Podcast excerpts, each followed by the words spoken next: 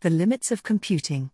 Empowered by artificial intelligence technologies, computers today can engage in convincing conversations with people, compose songs, paint paintings, play chess and Go, and diagnose diseases, to name just a few examples of their technological prowess.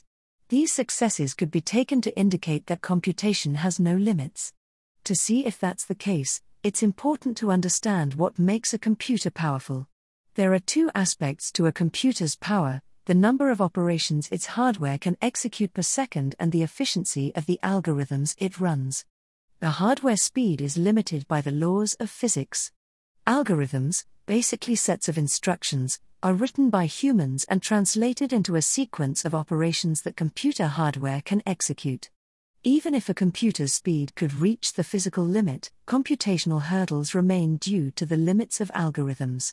These hurdles include problems that are impossible for computers to solve and problems that are theoretically solvable but in practice are beyond the capabilities of even the most powerful versions of today's computers imaginable. Mathematicians and computer scientists attempt to determine whether a problem is solvable by trying them out on an imaginary machine. An imaginary computing machine. The modern notion of an algorithm, known as a Turing machine, was formulated in 1936 by British mathematician Alan Turing. It's an imaginary device that imitates how arithmetic calculations are carried out with a pencil on paper. The Turing machine is the template all computers today are based on. To accommodate computations that would need more paper if done manually, the supply of imaginary paper in a Turing machine is assumed to be unlimited. This is equivalent to an imaginary limitless ribbon, or tape, of squares, each of which is either blank or contains one symbol. The machine is controlled by a finite set of rules and starts on an initial sequence of symbols on the tape. The operations the machine can carry out are moving to a neighboring square, erasing a symbol, and writing a symbol on a blank square. The machine computes by carrying out a sequence of these operations. When the machine finishes, or halts, the symbols remaining on the tape are the output or result. What is a Turing machine? Computing is often about decisions with yes or no answers. By analogy, a medical test, type of problem, checks if a patient's specimen, an instance of the problem, has a certain disease indicator, yes or no answer.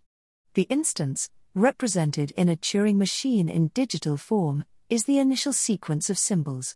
A problem is considered solvable if a Turing machine can be designed that halts for every instance whether positive or negative and correctly determines which answer the instance yields. Not every problem can be solved. Many problems are solvable using a Turing machine and therefore can be solved on a computer, while many others are not. For example, the domino problem, a variation of the tiling problem formulated by Chinese American mathematician Hao Wang in 1961, is not solvable. The task is to use a set of dominoes to cover an entire grid and, following the rules of most dominoes games, matching the number of pips on the ends of abutting dominoes.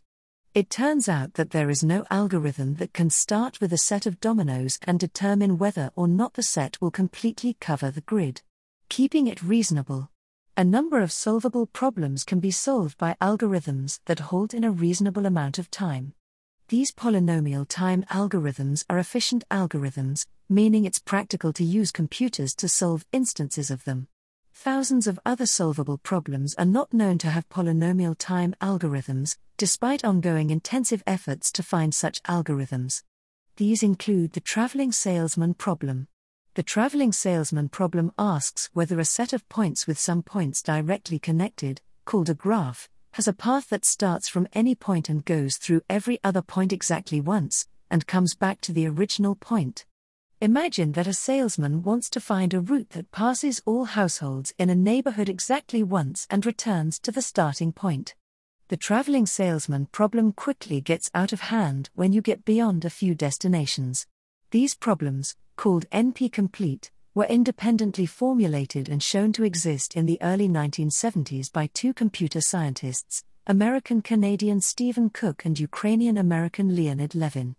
Cook, whose work came first, was awarded the 1982 Turing Award, the highest in computer science, for this work. The cost of knowing exactly The best known algorithms for NP complete problems are essentially searching for a solution from all possible answers.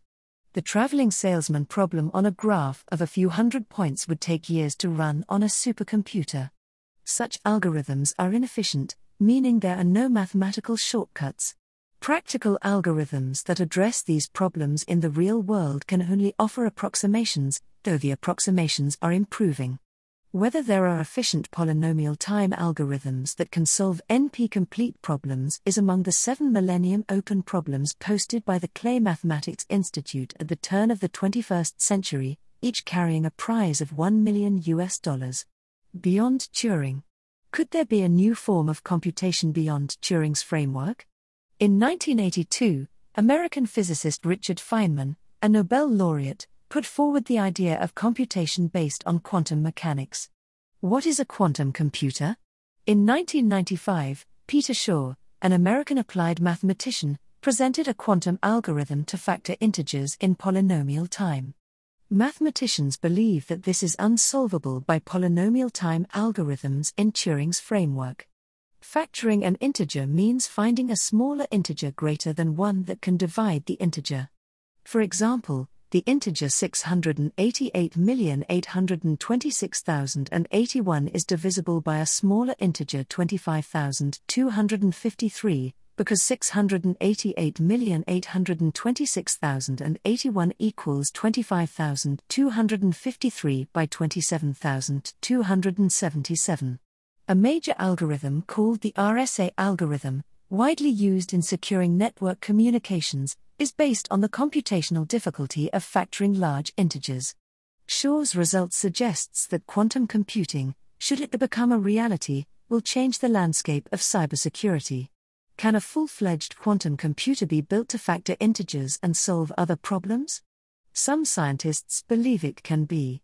Several groups of scientists around the world are working to build one, and some have already built small scale quantum computers.